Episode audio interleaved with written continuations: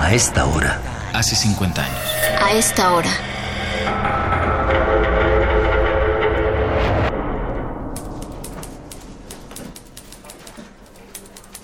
Voy de mal en peor. ¿Qué tan difícil puede ser el español? ¿Desde hace cuánto sabían que las Olimpiadas iban a ser aquí? Si uno es un atleta profesional y se está preparando para las Olimpiadas, ¿por qué no se esfuerza tantito en aprender el idioma? Mínimo para saber dónde queda el baño. ¡Qué desperdicio de dinero! Ya tengo hambre. ¿Y esos escuincles? No se callan. Pero en serio, ¿por qué será todo esto? Si no querían clases, ¿por qué no mejor nada más se salieron de la escuela y ya? ¿Por qué se metieron a la universidad en primer lugar? ¿Les pegó mucho lo de San Ildefonso? Es una puerta y ya, no le pasó nada a nadie.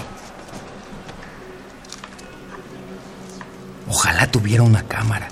Desde acá arriba se ven mejor los... Ah, cabrón. Soldados. Esos de ahí han de estar haciendo... Ah, no. Ahí hay otros. Órale. Son varios. Pues, ¿qué irán a hacer los estudiantes que hasta...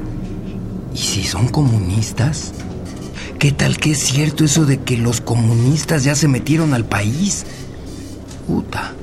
Y yo que ya estaba pensando en un coche. ¿Vienen en combi? Ah, no, es una... ¿Cómo le dicen? ¿Cómo dijeron? ¿Será esa una tanqueta?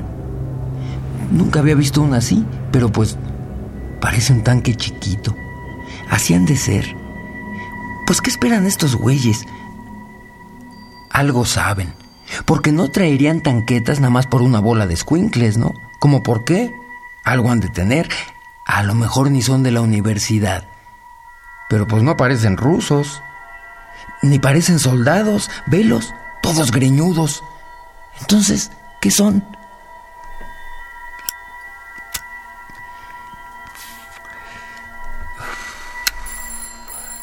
Ay, güey.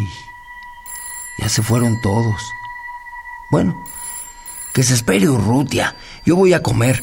Si no, me desmayo aquí de inanición. Y luego, además, si de veras le urgiera, pinche Urrutia, hubiera venido a trabajar.